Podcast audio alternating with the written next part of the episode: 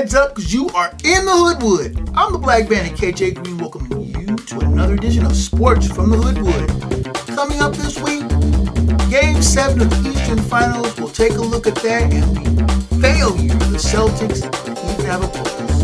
And is LeBron really considering retiring? We'll take a look at the NBA Finals. Nuggets, Heat, all for the NBA title, and the Heat pull off the mammoth upset over the heavily favored Nuggets.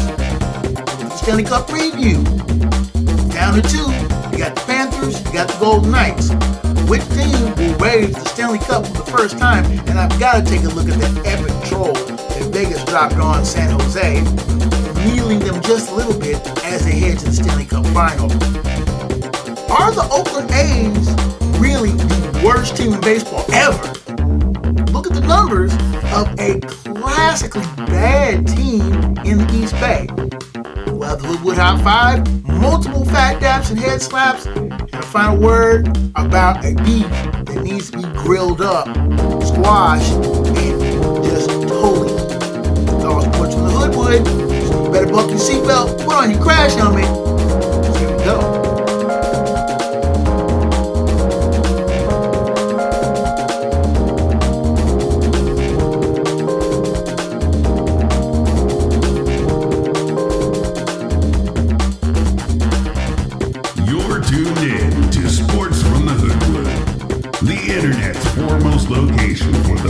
Honest, unfiltered commentary and insight on the world of sports. Now, once again, here's Hoodwood's hometown hero, KJ Green.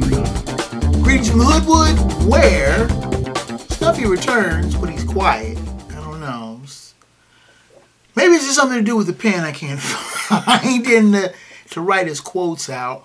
I'm your man KJ Green, welcoming you back to another edition of Sports from the Hoodwood, and we're gonna start off the top by talking about the NBA playoffs, the Heat, Celtics, Game Seven.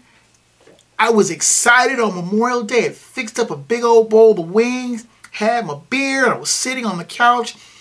I told my auntie, who was a big, really big basketball fan, to be ready. You know, we were both stoked about it, and I was texting her like, "Are you ready?" And you know, I was just excited for the game. And the game turned out to be a big fat dud. Three minutes into the game, and I'm thinking, okay, the Celtics are looking a little lethargic, but they're gonna. They're still in the lead. You know, maybe they'll make it a grinder type of game. And they were laying up brick after brick after brick after brick. And I and I wrote, I sent my auntie a, a, a- text message, and I said, the, as many bricks as they're putting up there, they're putting up a small building on the floor of TD North Garden Boston and they kept shooting threes and missing threes. The game went was supposed to be this is a seventh game in Boston. Boston's 27 and 10 all time at the at, in Boston. Game sevens in Boston are legendary. And the Celtics played like it was the middle of February and kept shooting brick after brick after brick. Miami kind of slaughtered their way through the first quarter, winning 22 to 15. But then you just see the, the, the Celtics were making no big runs. They were making no push to get back into the game. And it just was painful to watch. And the Boston crowd was just looking like, well, guess it's not our night. Bruins let us down, and the the Celtics doing just the same. The and I like to use the term abject failure a lot because when the money's on the line, you expect your big players to come up big time. I'll give Jayson Tatum a pass, just barely, because he had a bum ankle. Turned it early in the first quarter. But Jaylen Brown has no excuse. None! 43 minutes, 19 points, and he shot 8 for 23 from the field. You're not going to win any basketball game shooting 8 for 23 from the field. That was the number I was expecting the meltdown from Jimmy Butler, and it didn't happen. He had 28 points, a solid performance, well deserving of the Eastern Conference Finals MVP. The Celtics just, their big test was there and they failed it. Miami nearly blew a 3 0 lead, but won 103 to 84 in Game 7 to earn their first NBA Finals berth since 2020. And they will face the. Oh, we've been waiting here for a few days here for y'all to get ready and play us, the Denver Nuggets, who swept just like so much. Shoo, go away. LeBron's Lakers in four straight games, and while a couple of games were competitive, close even, the Nuggets didn't even feel like they broke a sweat. Sweeping the Lakers out. The Lakers were just outclassed. They looked like a seven seed. I know, I know. The, the Lakers had defeated the Grizz. They defeated the Dubs. They got to the Western Finals on, you know, a little bit of guilt and guile, you know, a little bit, a little bit of sleight of hand. But the mirror's trick wasn't working for, for the Nuggets. They weren't having none of that mess. The Joker was dealing, and the Lakers had no answer. And the thing is this LeBron is looking that much closer to 40. And he was talked a lot about, you know, he might be hanging it up. Don't you believe it? LeBron ain't hanging it up. He's going to play two more seasons, one more for the Lakers, and whatever team picks up his son in the draft, in the 2024 draft, that's who he's going to go to. Play a season with his son, and then instead of one, sign a one-day contract for the Cavs and ride off into the sunset as the owner of a, that new Las Vegas expansion team. You heard it here first. It's gonna happen. Now my auntie can't stand LeBron. She talks about him all the time and say, you know, makes disparaging comments, and I'm like, LeBron is a living legend. He's the NBA's all-time leading scorer, and he deserves his dap and due. But Father Time is undefeated and the Lakers look like an old slow club playing the Nuggets. So, you got the Nuggets, you got the Heat. That looks like a finals preview. Glad you mentioned it.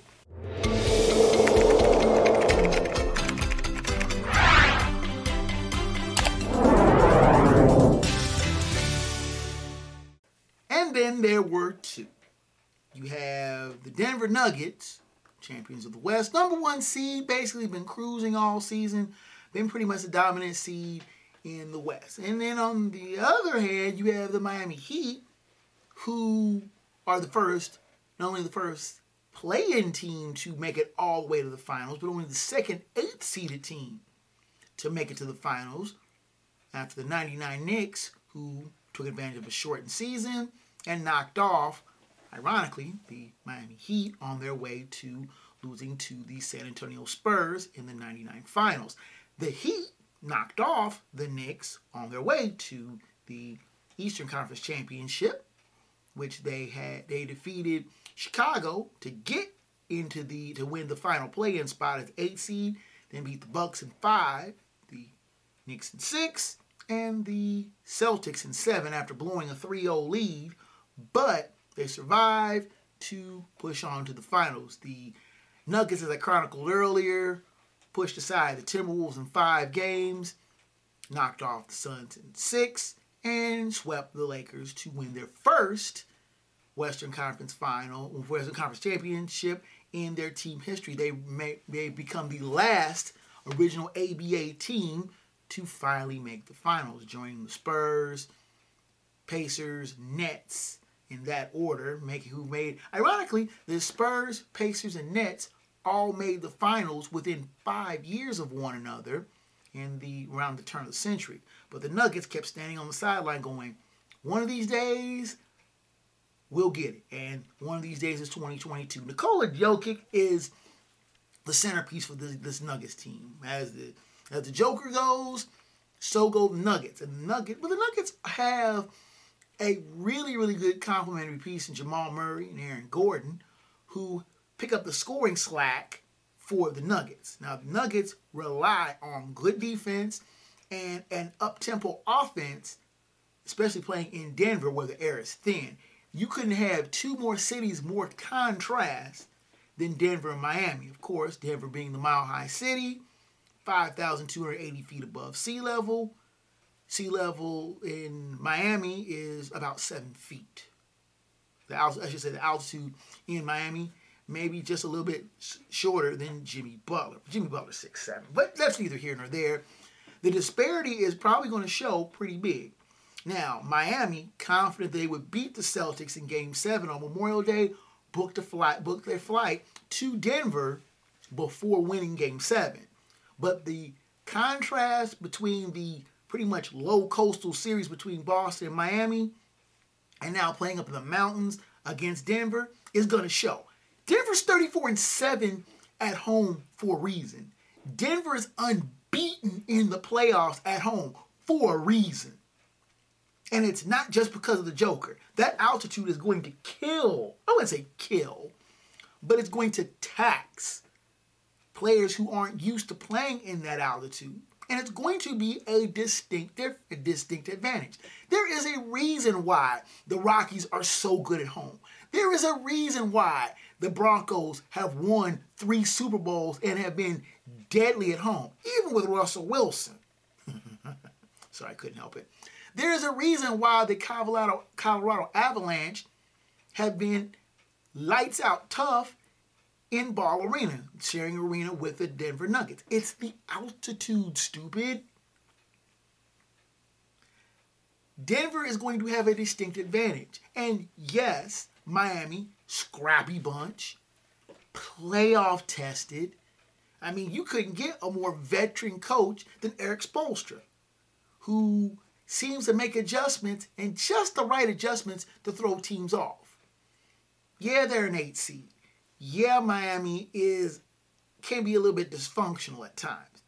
And I'm still waiting for that Jimmy Butler meltdown to self-destruct the Heat. It's gonna happen. Do I think that the Nuggets are light years better than, than the Heat? No. I think they're there, but I do think they are better. I think the Nuggets win the first two games in Denver. The Heat steal a game three to make it competitive. But the Nuggets grind out a game four winner and finish it off in five in Ball Arena. This series won't go any further past a week from Monday I have the Hoodwood pick, Nuggets in five. Let's take a time out, come back and look at the Stanley Cup final. The Stanley Cup championship, we have another team from South Florida. It about the about South Floridian teams that have been playing so good this year? I'm not betting on the Washington series. but we'll look at the Florida Panthers and the Vegas Golden Knights, the last two teams standing in the NHL, going after Lord Stanley's Cup. Sportsman Goodwood comes back at you after this. Is today your last day on Earth because you are being deployed to space tomorrow? Have you just turned 18 and you're ready to get out of your parents' house? Has your granddaughter gotten her boyfriend pregnant? Whatever your reason, you need us at GottaGetMarriedNow.com. We specialize in last-minute weddings. Active duty, military veterans and retired discounts are available. Visit us at GottaGetMarriedNow.com.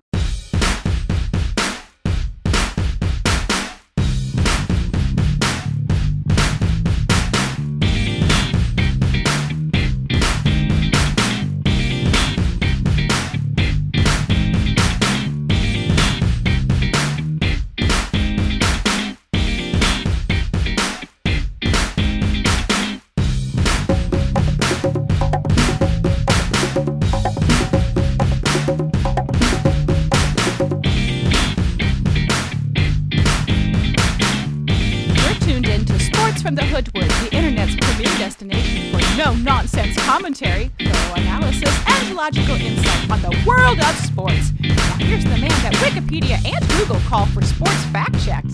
Your host, KJ Green.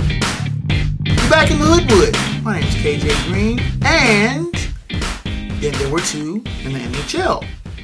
And of course, to the chagrin of the Canadian teams who are now 30 years into their playoff Stanley Cup jinx of not having a Canadian team win the Cup, you have the Panthers circa 1993 and the why I almost said Washington. the Vegas Golden Knights circa 2018. Two fairly new teams facing off of the Stanley Cup Finals.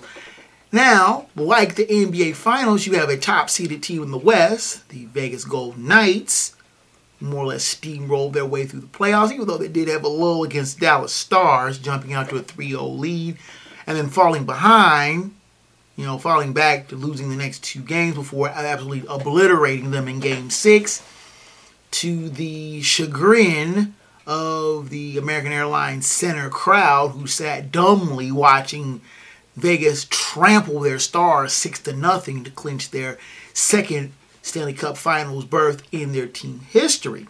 Now, unlike in 2018 when they joyfully touched and lifted the Clarence Campbell Bowl, symbolic of the Western Conference Finals winner, and then proceeded to turn around and lose the Stanley Cup to the Washington Capitals, the Knights, the Golden Knights were very careful not to touch the Clarence Campbell Bowl.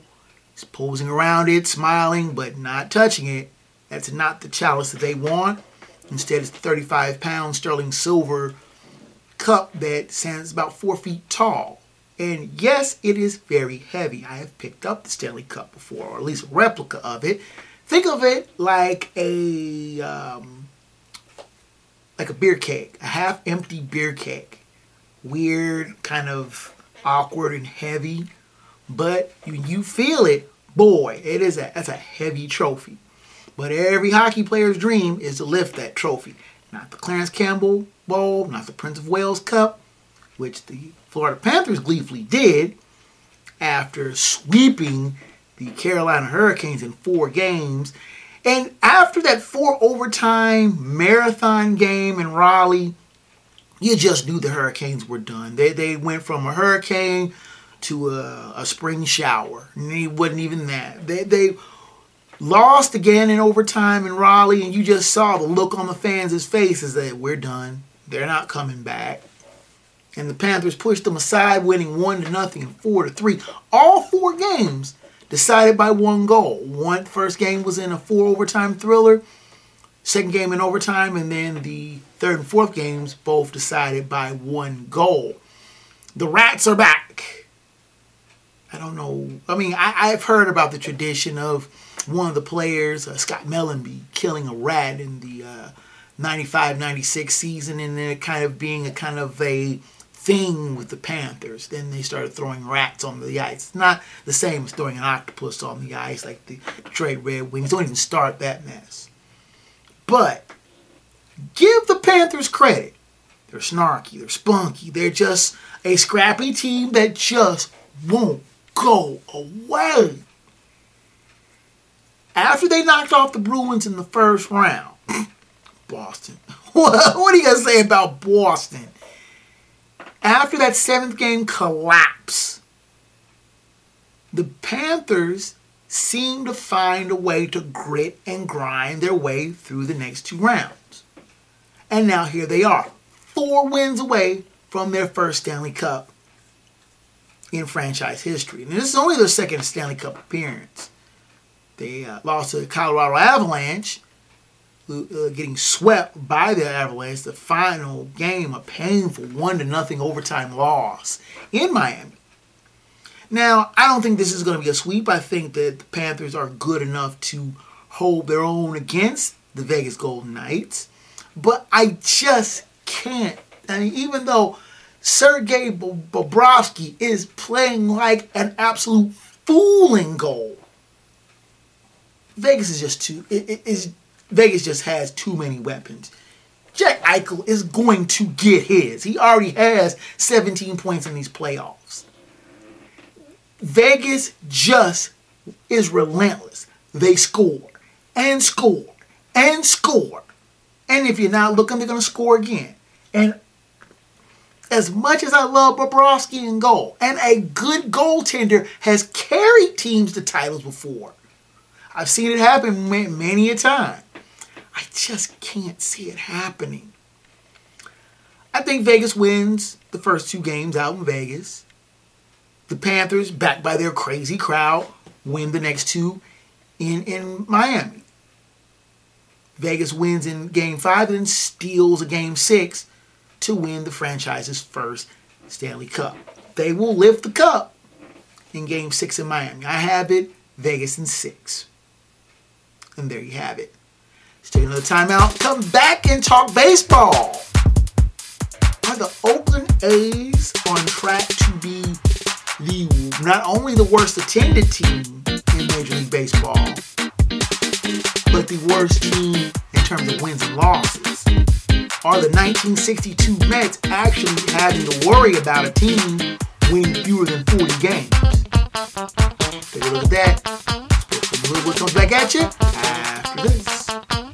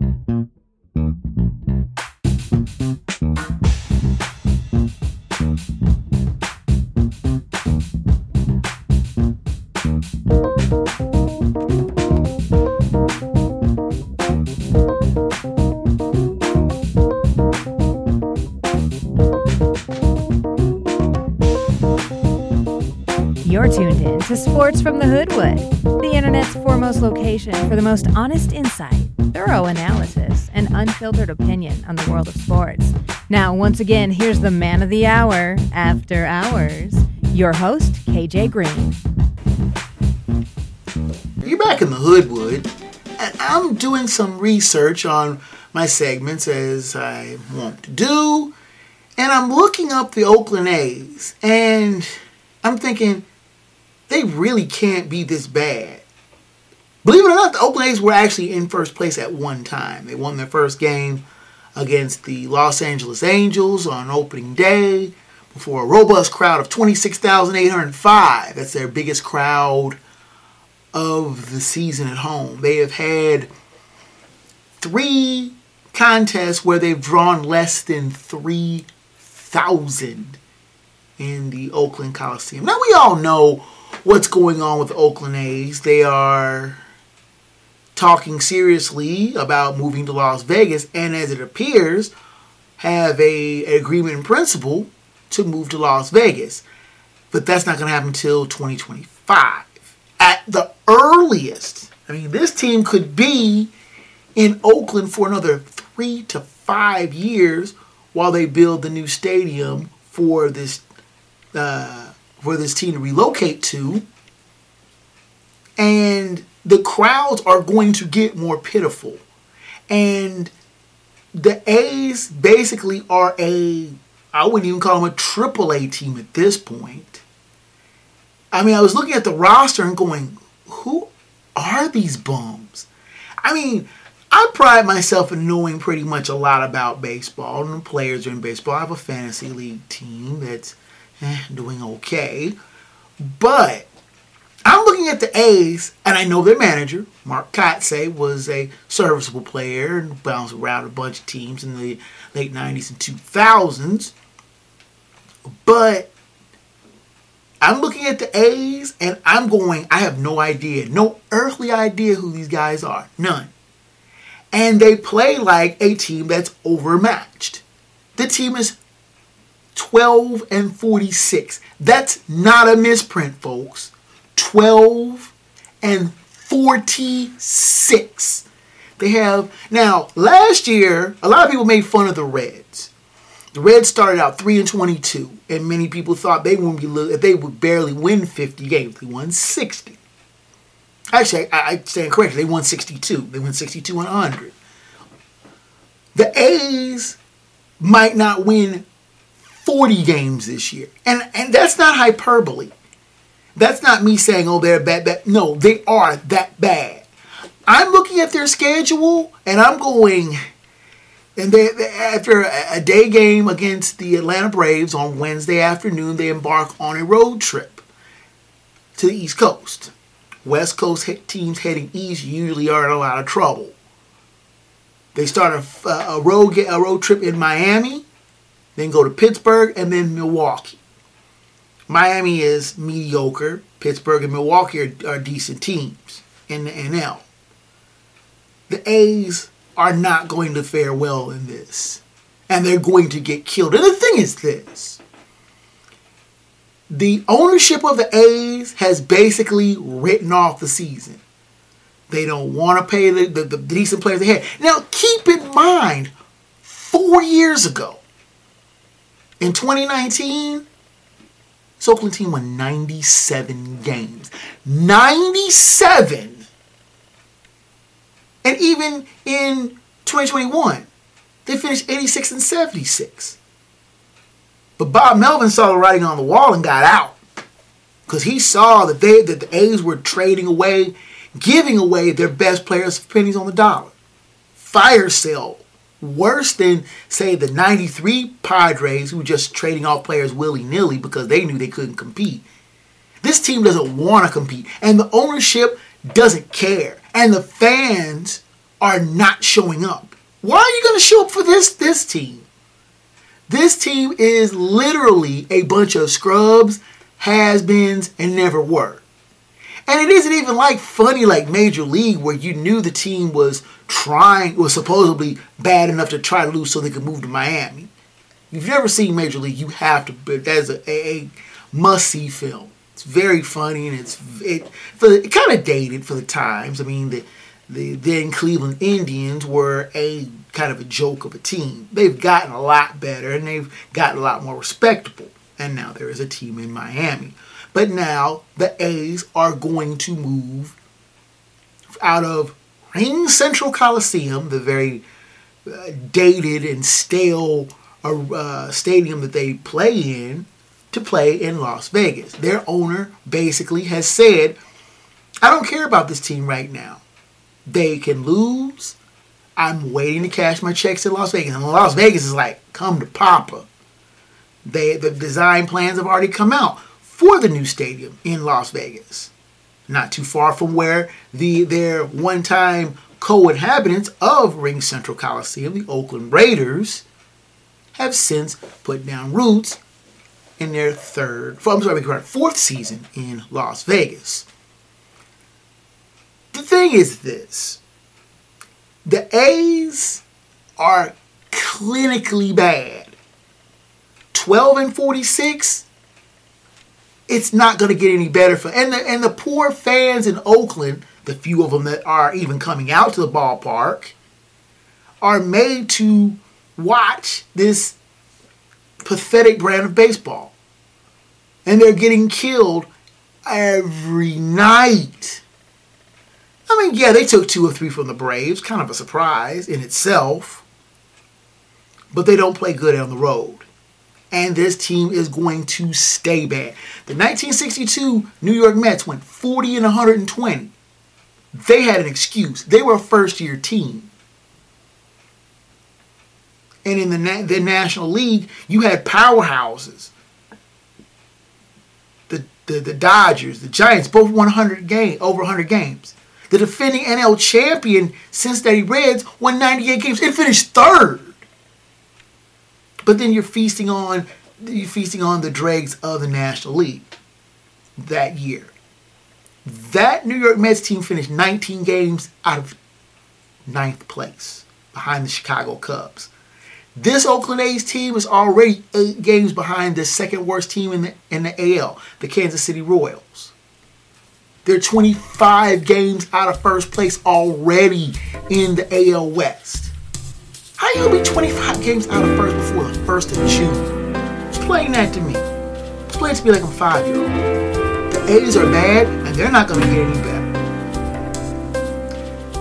Let's take our final timeout. Come back with the Hoodwood Hot Five, Fat Dap and Head Slap, and the final word from the wood. Sports from the Hoodwood heads down the home stretch after this. Is today your last day on Earth because you are being deployed to space tomorrow?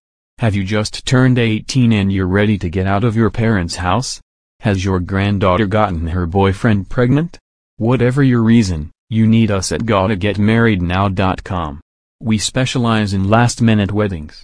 Active duty, military veterans and retired discounts are available. Visit us at gottagetmarriednow.com.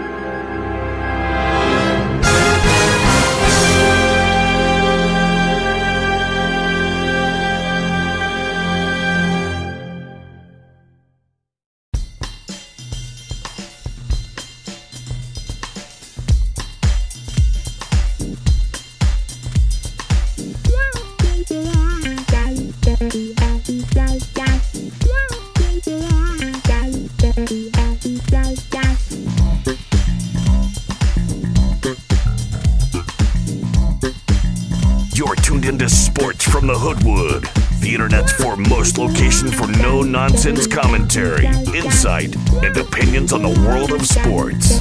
Here now, live in living color, black by popular demand. Your host, KJ Green. Rounding third and headed for home here in the Hoodwood. Let's finish up strong with the Hoodwood Hot Five, Fat Dap and Head Slap, and the final word from the wood. Now, the Hoodwood Hot Five, I don't have a top five of anything, so I just figured I would, and I'm probably going to regret this, let Snuffy, the Hoodwood Hound, fetch a couple things out of the mailbag and, you know, give me certain questions. And usually I pre-screen them, but I didn't have time to do that, so he might slip a, a Mickey in me on the questions. So um, if I look at it, look kind of confused for a second, please excuse me. Question number one. Hmm. Did Marcus Ericsson get a raw deal in Indy, or was he just whining because he couldn't win back to back Indy 500s? Good question. Marcus Ericsson was a defending Indy 500 champion, but due to a couple of cautions and red flags, normally a caution at the last lap would mean a victory parade for whoever the leader was to back around to the checkered flag. But instead, race officials decided they were going to have a last lap shootout and a, re- and a, a restart on that final lap. Josef Newgarden ran down Ericsson in a bold late finish and a bold late move to take the checkered flag and the Borg Warner Trophy and the fabled bottle of milk. He poured the bottle of milk on himself. Why do you do that? Drink the bottle of milk. Get a bottle. Of, I want somebody to get a bottle of chocolate milk one time and guzzle it down when they win the Indy 500. But he poured it over himself, which he won the Indy 500, the first American to do so in, in quite a few years, and come the front leg of a doubleheader sweep for Penske Racing. They won the Coca-Cola 600 down Atlanta way in NASCAR. So the team Penske won both the Memorial Day races. Does Marcus Ericsson have beef? No. Finish front. Win the race. Don't depend on a yellow flag for victory parade. You're supposed to run 200 laps to win the Indy 500. Not 199, not 198, 200 laps. Race it as best you can, back to the row of bricks, running across the finish line to win the Indy 500. He didn't finish the job, stop whining. Next question. Oh, let's see what this one says. Is Carmelo Anthony a Hall of Famer? He retired after this year. Will you give him his dap? I got no beef with Carmelo Anthony. Thought he was a pretty good player. The uh, third pick of the 2003 fabled NBA draft, uh, I still think the Detroit Pistons are still going stupid, stupid, stupid. Everybody knew LeBron James was going to be the number one pick, but then you had Carmelo Anthony, Chris Bosh, and Dwyane Wade, and they took Darko Milicic. Really? Why? But talking about Carmelo, Carmelo came out of Syracuse 2003 after winning a national championship and played in Denver for nine years. Famously beefed with George Karl, then forced his way out to New York, where he became a pretty much a shooting black hole. But Carmelo Anthony, for all his faults, was a good player. Reliable scorer, not so much of a defender, but at least an exciting player who played kind of a bit of a vagabond late in his career, bouncing from team to team. Wasn't able to get that fabled ring or get a finals appearance, but Carmelo Anthony still is a solid player. Hall of Famer? I think he might be getting a call from Springfield here in a few years. We'll see. But I still think Carmelo Anthony was a good player and wishing wishes him the best on his retirement. Question three. Let's see if there's gonna be no. This one is actually another one. Why don't you give DAP to the XFL champs? Well, because I haven't had a chance to talk about them.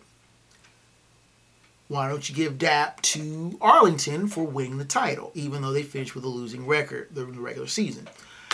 Arlington did finish with a losing record, but they finished in they were in the weak kind of weaker West where they could get a playoff spot to the chagrin of the St. Louis Battlehawks, who finished 7 and 3 and ended up going home because they were in the stronger division.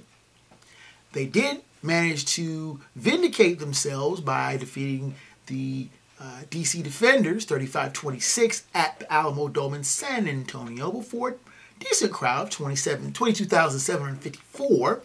The XFL declared its first season a success, averaging 14,000 for its 10 week uh, regular season and two week postseason.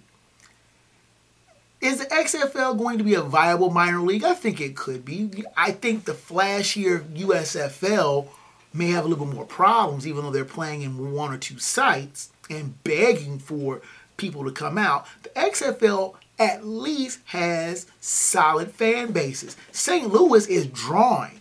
They are really drawing at the Dome in St. Louis and drawing good numbers.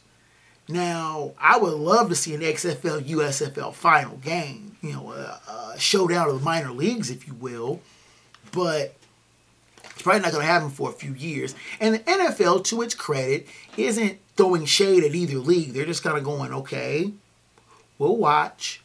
Whoever's a good player, we'll pluck from your roster, maybe give them a shot at playing. And you're going to see a lot of breeding ground for coaches. You're going to see coaches who are trying to get their way back in the NFL, college coaches who are moving up in the ranks, and people who you wouldn't expect to be coaches being in the ranks and showing off their talents, if you will, in at the pro level, maybe not the highest level, which is the NFL, but at least in a pro setting. And I like that. Question four. I knew it. Why haven't you sent out for food yet? It's too late to send out for food, dog. You're not getting anything. Try to sneak one in on me, but I caught him. Question four. Hmm. Did you hear that Rocco Baldelli, manager of your beloved Twins, is going to be a twin father? Did not know that. Rocco Baldelli, was manager of the Twins, and his wife are expecting twins and near the end of the season, the regular season. I wonder if the uh, twin arrival will help them shake off their playoff jinx. They're in first place in the AL in the weak AL Central, but oh boy, is gonna be just a mess. Expecting kids at the end of the season, you're trying to win a pennant. That's gonna be a mess. Question five. Did, uh, did if, if I could talk straight, that'd be dangerous. Try that again. Question five. Is FCC for real? Yes. In a word, yes.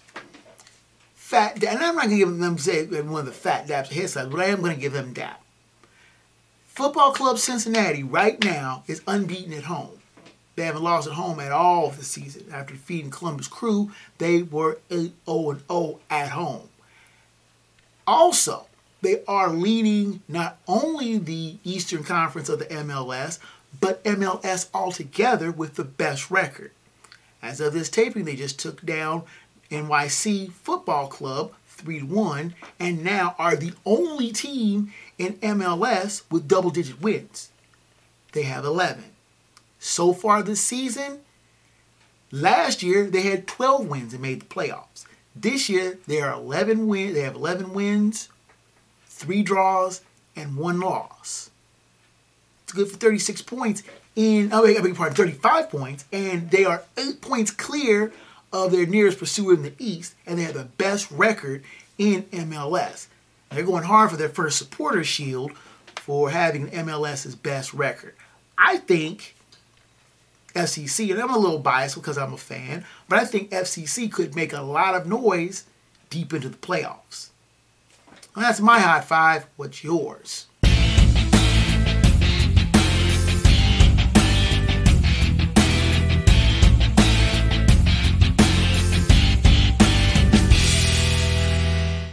Let's get into the Fat Dap Head Slap of the Week. As I stated at the top of the show, we have multiples of both Fat Dap and the Head Slap. Fat Dap, first hat, Fat Dap's a little bit of a minor one.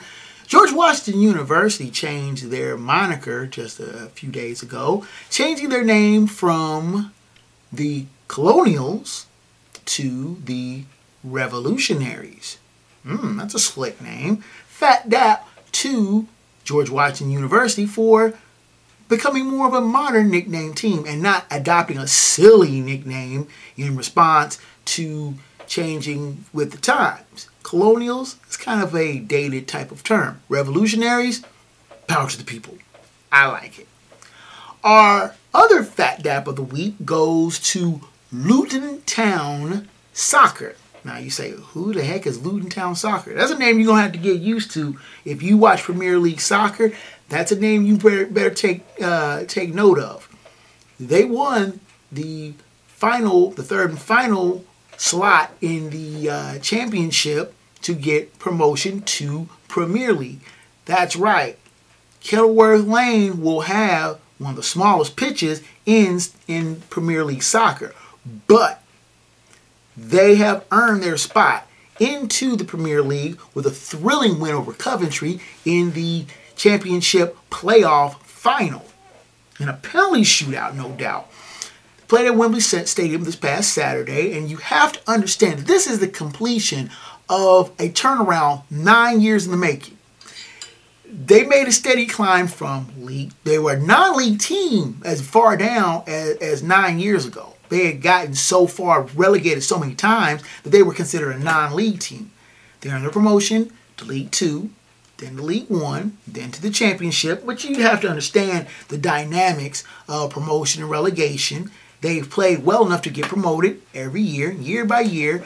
They got to the top of the table in the championship league, which is one league below below the Premier League. They finished third in the championship behind Burnley and Sheffield, who earned their promotion for being the top two teams the, on the table.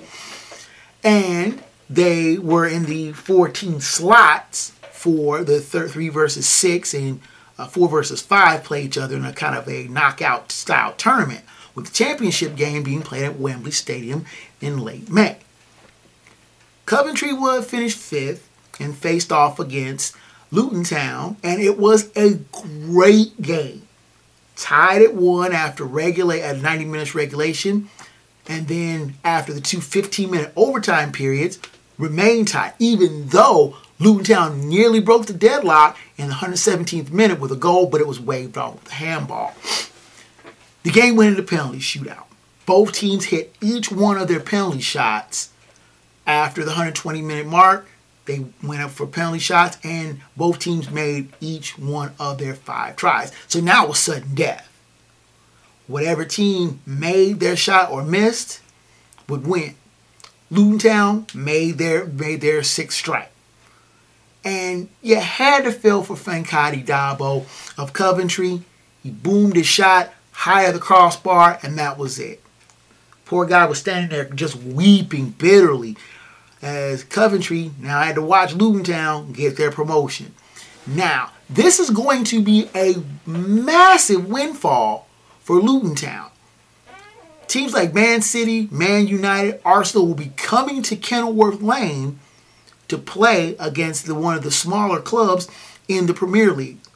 This windfall is going to net them over, and, in, it's converted from, from pounds to uh, um, from English pounds to uh, American dollars, about $250 million for that promotion. That dap to Luton Town, the little team that could. Now, our head slap. and I hate to, and, and, you know, if you've watched the Hoodwood enough times, you know that I'm a UC alum and fan and love my Bearcats, but two coaches from the baseball team were summarily dismissed for being caught up in a gambling scandal for the UC baseball team. And just on Tuesday, UC baseball coach Scott Goggins was relieved of his duties as head baseball coach at the University of Cincinnati. Now, the University of Cincinnati had a mediocre season to be sure, but a coach, when your coaches are being implicated, whether rightly or wrongly, with gambling, you're not going to last long on the job. That's a head slap to the UC baseball team, or I should say the former coaches who should have known better. Our other head slap goes to the U.S. men's national hockey team for failing to medal in their second straight year. Now, after winning eight straight games in the tournament, they get all the way to the semifinals against Germany and lose. So they have the bronze medal to the, for the consolation. And, you know, when they're losing to Germany and spoiling what would have been a dream matchup against Canada for the world cha- for the world championship, does it goes by the boards. U.S. plays Latvia. Latvia? Who is Latvia? You bet the U.S. men's national team knows who Latvia is. Latvia beat the U.S. five to three and knocked them out of the bronze medal game. Knocked them out of the bronze medal. Latvia was so happy they declared a national holiday that next that following Monday. People waking up going to work. Oh, national holiday. Go back to bed. You're good. Latvia. Really? Head slap to the U.S. men's national hockey team. Y'all slipping, fellas. Now, without much further ado, let's go to the final word from the wood.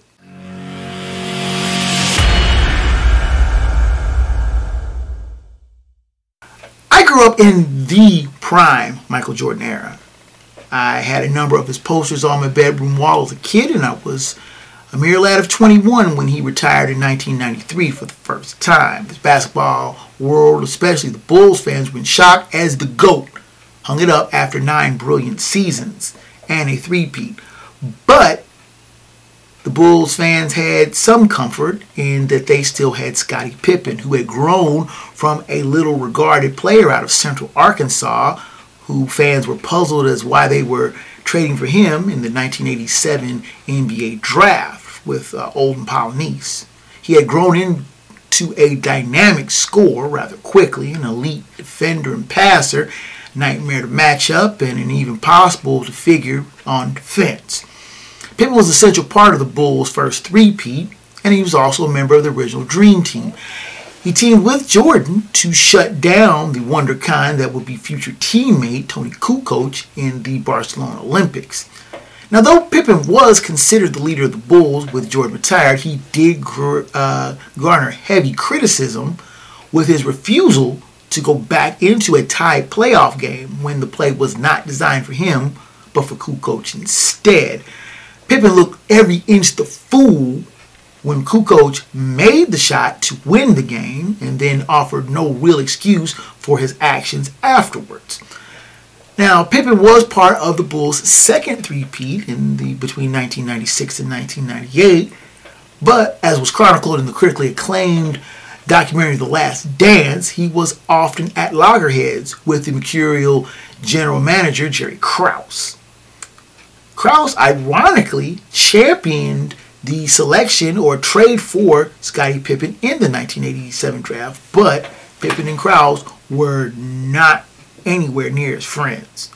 Now Krause was man with the Bulls after the after their second three-peat in 1998, and after completing that second three-peat, the uh, Bulls general manager traded Pippen to Houston in a sign and trade deal. Now, after playing a single season in Houston, a multiplayer deal was garnered that sent Pippen to Portland. Now, the on the Trailblazers, they went to the 2000 Western Conference Final, but that was the furthest Pippen would ever get again in his career. He was never on an elite team for the rest of his career, though he did make the Hall of Fame twice as a member of the fabled Dream Team and as a player in his own court. Now, be, to be sure, Pippen is a great player, but his recent disparaging comments about Michael Jordan not being a great player, poor shooter, and teammate is a direct contradiction to the effusive praise that he heaped on his legendary teammate in many an interview. Now, playing the devil's advocate for a moment, Michael Jordan played three seasons before Pippen came into the NBA and he played another two seasons with Washington Wizards in 2002 and 2003. And while he put up relatively decent numbers in the latter part of his career, brilliant numbers, his first part of his career, the, the Wizards never made the playoffs in his two seasons there. And when he played with the Bulls, were early playoff casualties in his for each of his first three seasons. Pippen, aside from the 2000 run to the Western Conference Finals, never got close to winning a title or anything really significant. So it could be said, while Jordan did nothing without Pippen, Pippen didn't do that much winning without Jordan him, uh, as a teammate. But the comments that Pippen are making now about Jordan seem trite, petty, and just a bit foolish. It has been well documented that Jordan was a tough teammate. And very few bucked against him, and few, very few, even fewer, could live to tell about it if they did. It was never very clear if Pippen was ever in Jordan's ultra tight inner circle, but this much is clear. This is a silly beef, and one that Pip will never come out on top in. Jordan is one of basketball, if not sports, most revered figures. And Pippen, while a solid player and a Hall of Famer in his own right, will never attain the type of notoriety that Jordan had on his worst day. No one really knows what the basis of this sudden animosity uh, came about and this hatred toward Jordan, but Pippen really needs to stop. Seriously. This is not to belittle either man, but this beef is silly, as I stated before, and it needs to be squashed, grilled up, and eaten with the quickness. Pippen is 57, Jordan is 60. One doesn't want to wake up one day and the other be gone with that animosity still that can't be resolved still hanging around. Pip needs to just take this L and let it go. And that is the final word from the wood.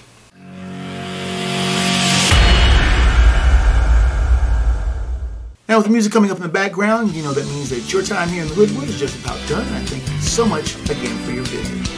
Now, the show's email is kjgreen at sportsfromthehoodwood.com. Please send emails regarding show topics, both past and future, questions, comments on the show, and both praise and criticism. We'll your correspondence, and we'll try to get back to you in a timely manner. The show's website is sportsfromthehoodwood.com, which has a back catalog of the show dating back 10 years in both audio and video form. So check that out if there are shows that you may have missed. You can join the debate and conversation on Sports from the Hood on Facebook. It also has a video podcast simulcast as well as other topics. Of stuff I find on the web. Of great sports debate and lots more. Uh, post often and respond to member posts very frequently. Now the video versions are on YouTube. Please hit that subscribe, smash that like button for more great content. Link to this podcast is also on the show's Twitter feed, which is at Hoodwood Sports. There's also a host of interesting stuff I find on Twitter and on the web that I post there. Tweet show, we do tweet back. And you can like and follow there as well. The audio version is on Spotify, Amazon Music, Stitcher, Google Podcasts, iTunes from Apple, and a host of other fine podcast platforms and providers. If the Hoodwood is not on your website or your favorite podcast provider, ask for it. Drop me a line, and I will do what I can to get it there. As always, special thanks to Dave's Pictures for, for providing production assistance to both the show and the website. That's it from the Hoodwood, ladies and gentlemen, boys and girls. Until next time, fellow sports fans, I'm KJ Green. 30. Sports from the Hoodwood is a Black Bandit Productions and Enterprises presentation of a 551 audio and films production.